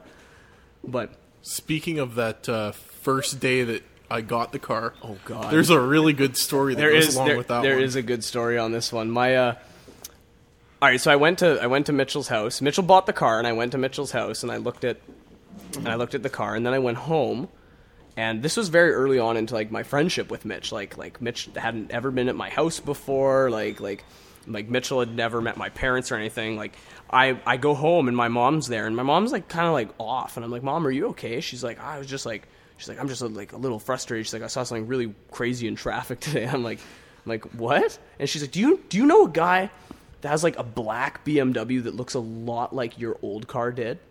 And I was like, no, why? Because I'm like, holy crap! Like, did she see Mitch? And she's like, yeah, i had this sticker on the back. It had like the previous owner put some sticker on it, said like "Dirty Customs" or something, but "Dirty" had two Y's. And she was like, did you see? She's like, the, the car had this like stupid sticker on the back, and "Dirty" was spelt with two Y's. And I'm like, holy crap! Like, she's talking about Mitch. I'm like, mom, like, I have no idea who that is. I'm like, what, what, what did you see? And she's like, yeah. She's like, I don't really know what was going on. She's like, I was just like sitting in a light, and then just like all of a sudden, this dude just like bombed past me, and then just like slid the corner off of Lougheed, allegedly, on onto some other street. And then like, of course, like I talked to Mitchell about it later, and I told him this, and we thought it was the funniest thing in the world that he saw. And like, all he did was use like a far right lane that everyone usually avoids to like time a green light, and then just like go through the intersection ahead of everyone. So like when she was standing still and him going through like at the speed limit or a little bit above, probably just looked really fast. allegedly. And then the next corner, he just like went into, and it was kind of like ugly out, so he just like slid the corner, and then Well, the tires on the car were really, really awful Oh, when yeah. I bought it, and Allegedly. so I Allegedly, went. yeah. No, like actually, really awful. allegedly, Mitchell, allegedly. So I went around the corner pro- uh, a bit too fast for the uh, for the tires. Yeah. and uh, the back end did walk out, and I didn't rush it back to straight again. So either way, the, the story ends about three months later. Mitchell comes to my house one night, like so it's it's nighttime, and uh, Mitchell never didn't come in my house or anything. He just he showed up in in my driveway for me to give him something, and he's he's arrived in his his Toyota Tacoma. He didn't come in the E30 either. So he shows up in his truck. I walk out, give Mitchell whatever it was that he'd come to get, and then I go back in the house, and my mom looks at me and and she looks she looks furious. And I'm like, Mom, like wh- what? And she's like, You lied to me. I'm like, Excuse me? I'm like, what are you what are you talking about? And she's like, You lied to me. I'm like, about what? She's like, you told me you didn't know who was driving that BMW. And I was like, holy shit. Like, how did you recognize Mitch? It's been three months. And she was just like, no, I recognized him. She's like, that was totally the guy that did all that stuff in that BMW in front of me. And I called Mitch, like, right after. I'm like, holy crap, dude, my mom recognized you. And it was like, it was hilarious. Like she was like so angry at me, and then she like totally thought Mitch was like some crazy driver for like ever until she realized that he had like like he's a class one driver and goes to autocross events regularly, and it's he's not as nuts as he was that day. She just assumed that he was nuts all the time, but it was so funny. So for the longest time, my mom was like, "You're hanging out with people that are like street sliding and stuff," and it's like, It's the first day of owning a new car. I didn't know where the limits of the car or the tires or anything yeah, was it's not the like you like so- allegedly got chased by an ambulance or something. Allegedly. Allegedly. Allegedly. Oh, yeah, that would be there's no train tracks or Dukes Hazards or That would Confederate be flags. Why would you ever snake one? You know? Yeah, who would do that? You know, hide at a Chinese restaurant. One time I was at a railroad crossing, and the railroad crossing was broken, and it just stayed down. No trains. We were there was a massive lineup of cars, and it was down for probably like 10, 15 minutes.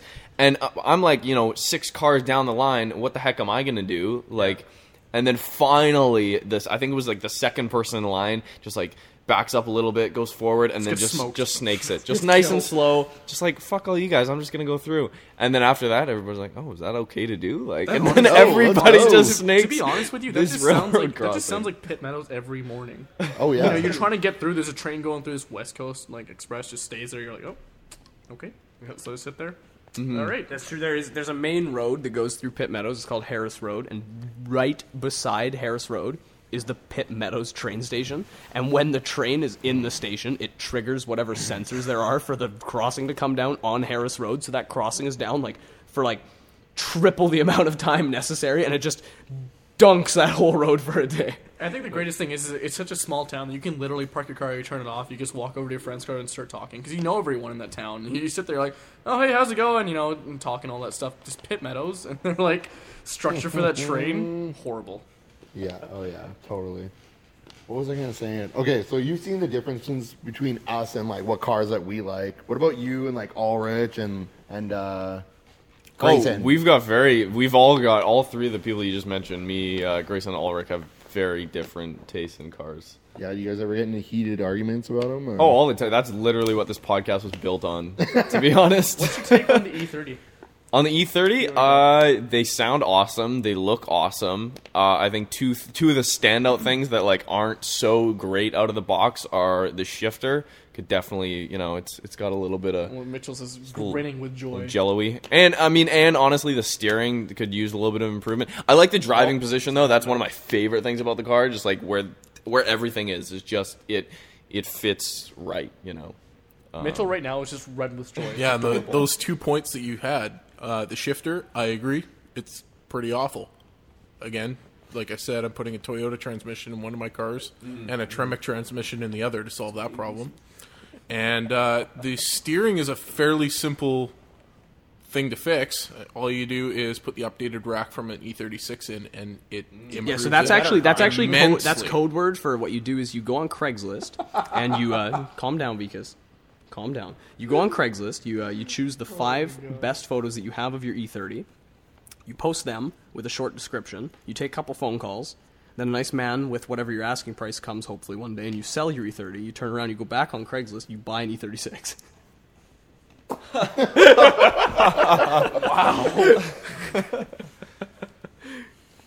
God damn. to pull the rack out of, and then you buy another E30 and put the rack back in. Here we go. Yeah, there's there's nothing I like more than the two front seats in my car weighing a combined 600 pounds. That's true. That's we that's have- why you put the baby seat in for Vikas. Finally, someone got one against me. I was gonna say it's because all the Wendy's bags sitting in there, but uh, you know.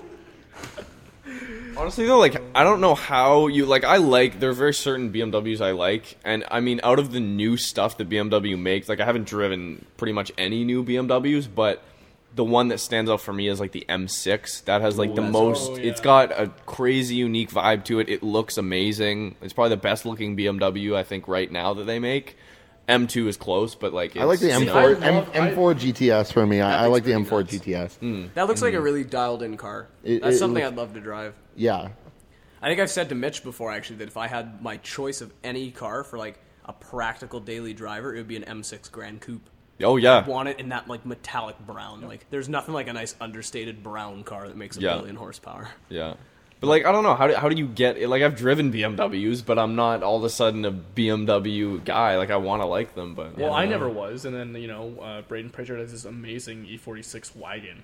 You know, and I was learning stick in that thing. And uh, after that, I just fell in love with them, and I bought one for myself, right? So I mean, I guess it's just you have to find that vehicle that you love so much that it builds up a passion. I guess for Mitchell that was the E30, and I guess for you know Dylan it was the 36. You know, so I guess just hopping into a vehicle that you fall in love with is Yeah. you Well, know, you find you find the cars that fit you, right? Like I've driven, I've driven so many R32s, and um, like the R32 GTR is it is an incredible car. Like there's no there's no denying the fact that that is a car that like stirs emotions and drives unlike most other cars. But for what I was looking for in a car and my budget, an R32 GTR was not the right choice. An R32 GTS-t is very much not the right choice in my eyes because it has like an interior that's similar to an S13, which doesn't really speak volumes, and then the RB20 is not particularly a motor I like that much. So I bought an R33 because I felt the car fit me really well and fit my needs really well, and I think that's like that's really important. I think that's a big oversight that a lot of people have when they like judge why somebody purchased a car, and I think like you need to ask yourself like what was the that person looking for like not necessarily like what do you think of it but like when you look at somebody that owns a car there's always a motivating factor behind what drove that purchase and it's different for everybody Oh, totally. Yeah, no, that that was like same with the E36. Everything just narrowed down. Like I love, I love NA. I'm more of an NA guy. I love like pushing the shit out of like raw NA power. Um, I mean, I was on a budget too, and I love Euro cars. I love rear wheel drive cars, and that kind of just added up. I didn't want a four cylinder car like the inline six, and I wanted rear wheel drive, and I wanted that raw NA power that just screams. And uh, the E36 really did that for me. I mean, it's just a 325. It's not an M3, but um, it still does it for me. It's a really fun car, and everything just checked out properly for me for that.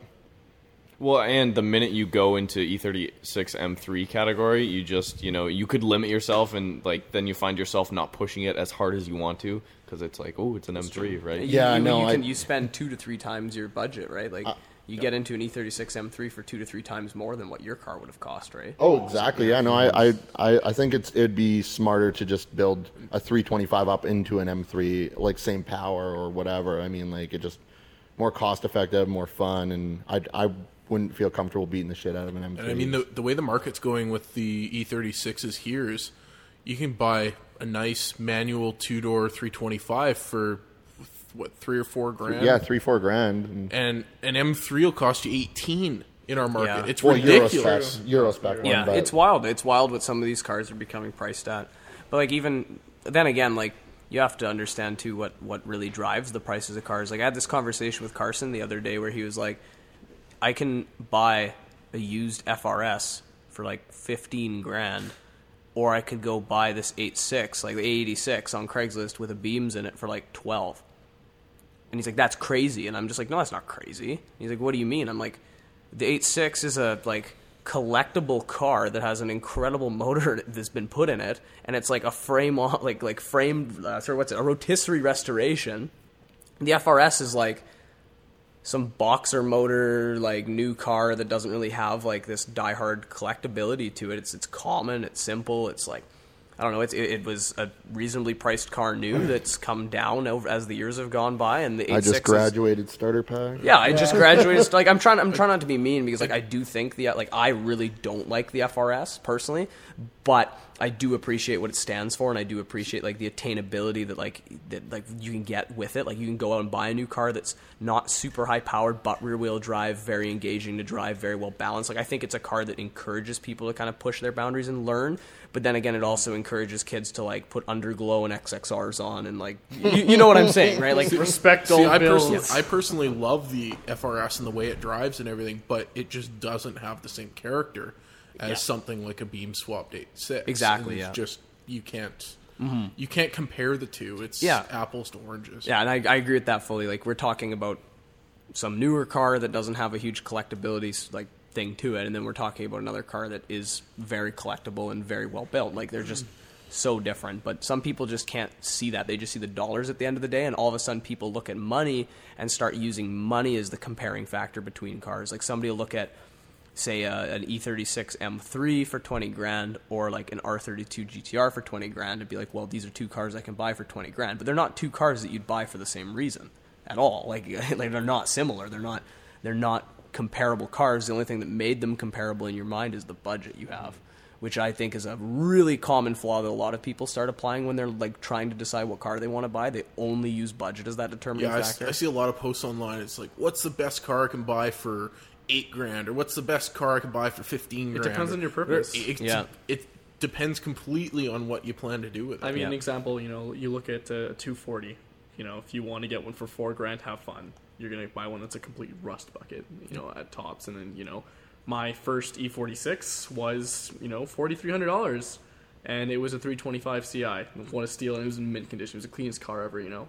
And it was it's obviously not meant for drifting like most 240s um, are, but uh, it was something that I could daily and something I could put on a track and uh, it just shows you how much you know pretty much drift tax can really jump something up it really blows me away how cheap E36s and E46s seem. Like I, I look at Vikas's like 330 that he bought after the accident in the 325. It's very similar car to his old one, like same color, it's manual. It's like it's an E46 and it's dark blue. With just the has a 3-liter It's just it's got the 330 and a bunch of nice little additions. But like even that car, I won't say how much he paid for it. But when I look at these cars that are like less than 10 grand, and I've like I've driven Vikas's car, and that car feels like a car that should be like twelve, thirteen thousand dollars. Like we got nice leather seats, they're heated, it's got a sunroof, it's like it's stick, it's comfortable, it's like it's very quick, it's it does it ticks all those boxes off, and it's even like it's not that high in kilometers. But it's like, not a four cylinder with all different panels.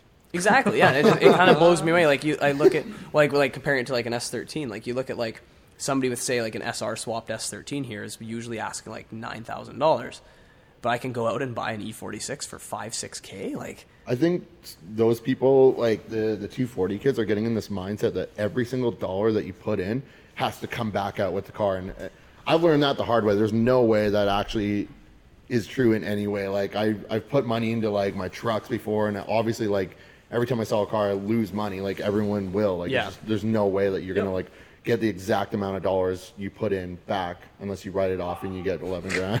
Yeah, even with a even with a vehicle like a Toyota Tacoma, which has one of the highest resale values Oh, it's insane. on the market, I still lost almost ten grand on mine when I sold it, and I only owned it for uh, three years. what what year was your tacoma It was 2007. okay I bought it with sixty thousand kilometers on what, it. what year did you sell it I sold it in 20, fifteen. 2016, okay i didn't know you March 2016, and uh, That was a nice truck with a lot of it nice was stuff done it was to a it. really nice truck. That's why if you ever come to Canada and people are looking to sell their car and they want to get the value for it, then you'll hear them saying stuff like, "Oh, I hope someone writes my car off today. I hope someone hits me because ICBC is literally the only one who's going to give you that money." yeah I, I probably did sell it too cheap because there was another one that hit the market a week later for three grand more with twice the kilometers and it sold almost instantly. So I did make that mistake of listing it too cheap, but at the same time, I took it took me months to find a buyer for it. I don't know how the other person sold it so quickly. what about you, Mark? Did you get a good value back from your MR2 after the accident? or- Um, well, in their initial offer, obviously not. I was like, Yeah, you JDM, guys they're like yeah, right hand drive. ridiculous. This garbage. We're No. going to give you five bucks. Yeah, no, I, th- I think their initial one was like like forty nine hundred or something, right? It's, Okay. It's very odd Which is like do if, that. if you get like a a bad condition JDM MR2, yeah, you're paying even like honestly like a decent shape. You can get turbos now for like I don't know four or five grand. Oh, really? If, if you look right. Um, but no, I was like, and then I just I pulled up a bunch of ads of um a couple left hand drive ones too, honestly. But like this guy was, I was like, I'm just gonna I'm just gonna throw it up there because like left hand drive turbo SW20s, um hard tops especially, they're going for like. 15 to 20 in some Oh, wow. cases. that's insane that's crazy But you know, the community is kind of like who is paying that. But at the same time, there are there, some of them are selling for that, right? So, anyways, I posted a bunch of those. There were a bunch for you know ten to twelve of like really really mint ones.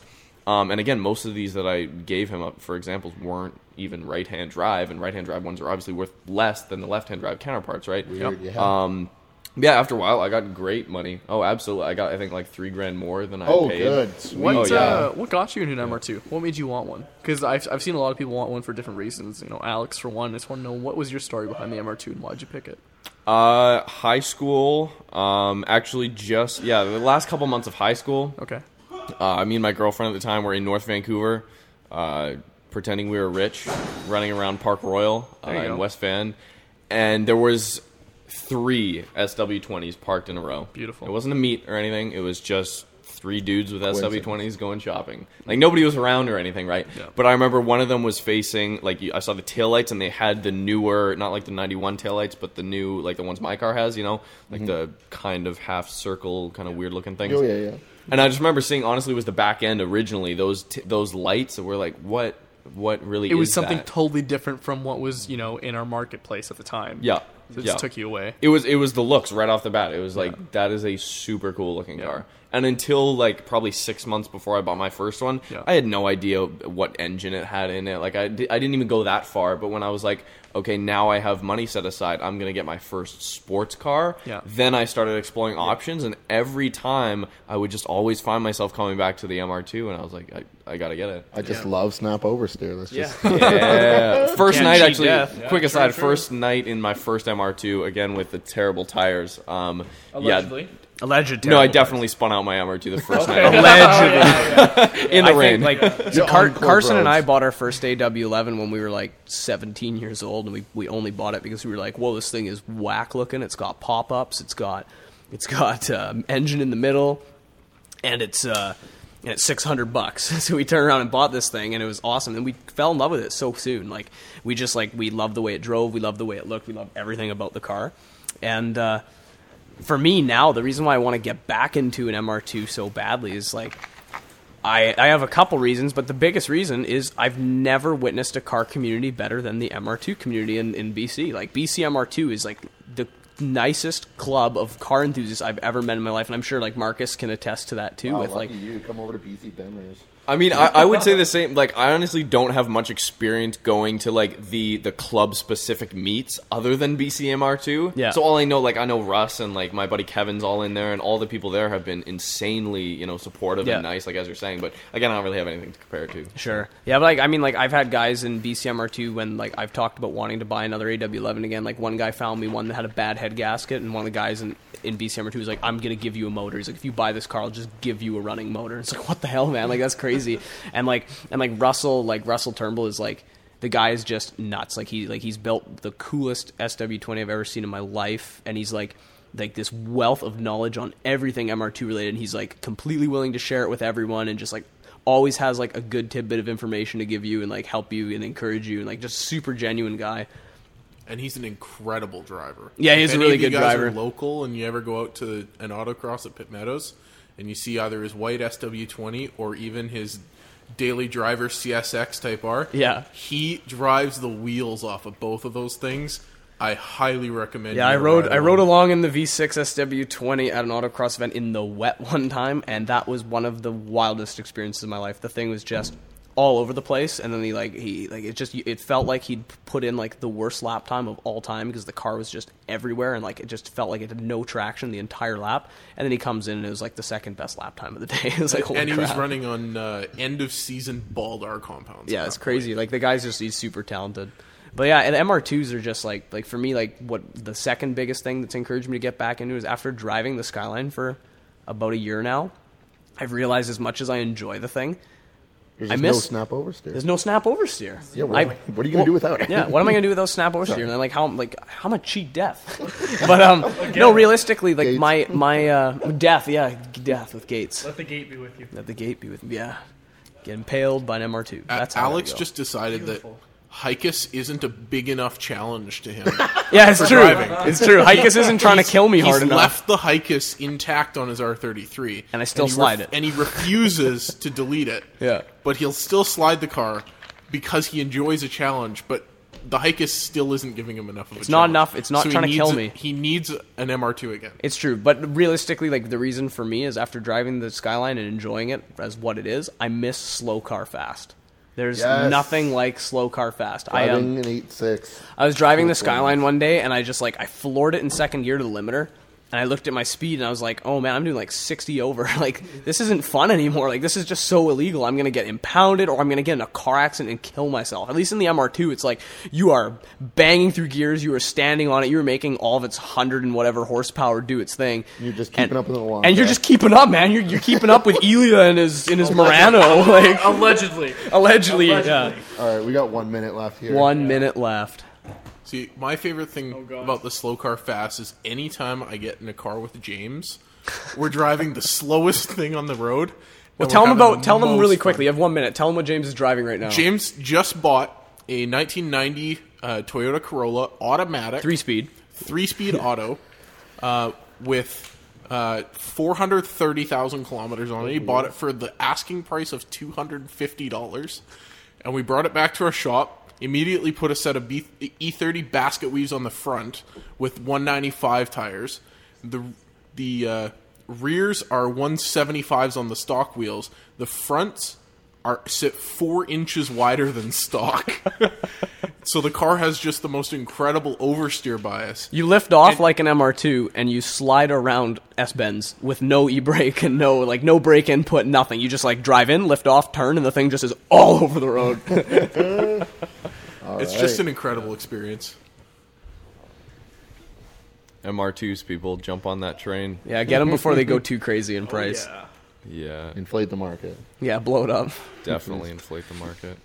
Well, Thanks, for- guys. Thank you. No, thanks thank for having you Yeah, so Marcus, it's been a It's- blast. It's been an incredible Thanks day, for coming man. all the way Thank out to so the middle of nowhere. No, and- thanks guys for hosting. This place is awesome. We, we should definitely, yeah, no, we'll definitely do this again. Yeah, Absolutely. oh I yeah, would love that to. was sick. love That was a good conversation. Yeah. Started off super sentimental, and, uh, and then we made. Just end up Then we started talking about ambulances. E30s. Yeah. Yeah, you guys the world's best marketing for BMW. you E30s are the ultimate machine. Check out, uh, yeah, check out B Road. All the links will be in the uh, description. Check out, you know, Dylan shit, Alex shit, just everybody's. Just, just check it out. It's all there in your phone. Go hit up the website. Uh, and leave us a rating and review on iTunes if you can. That's that does us wonders.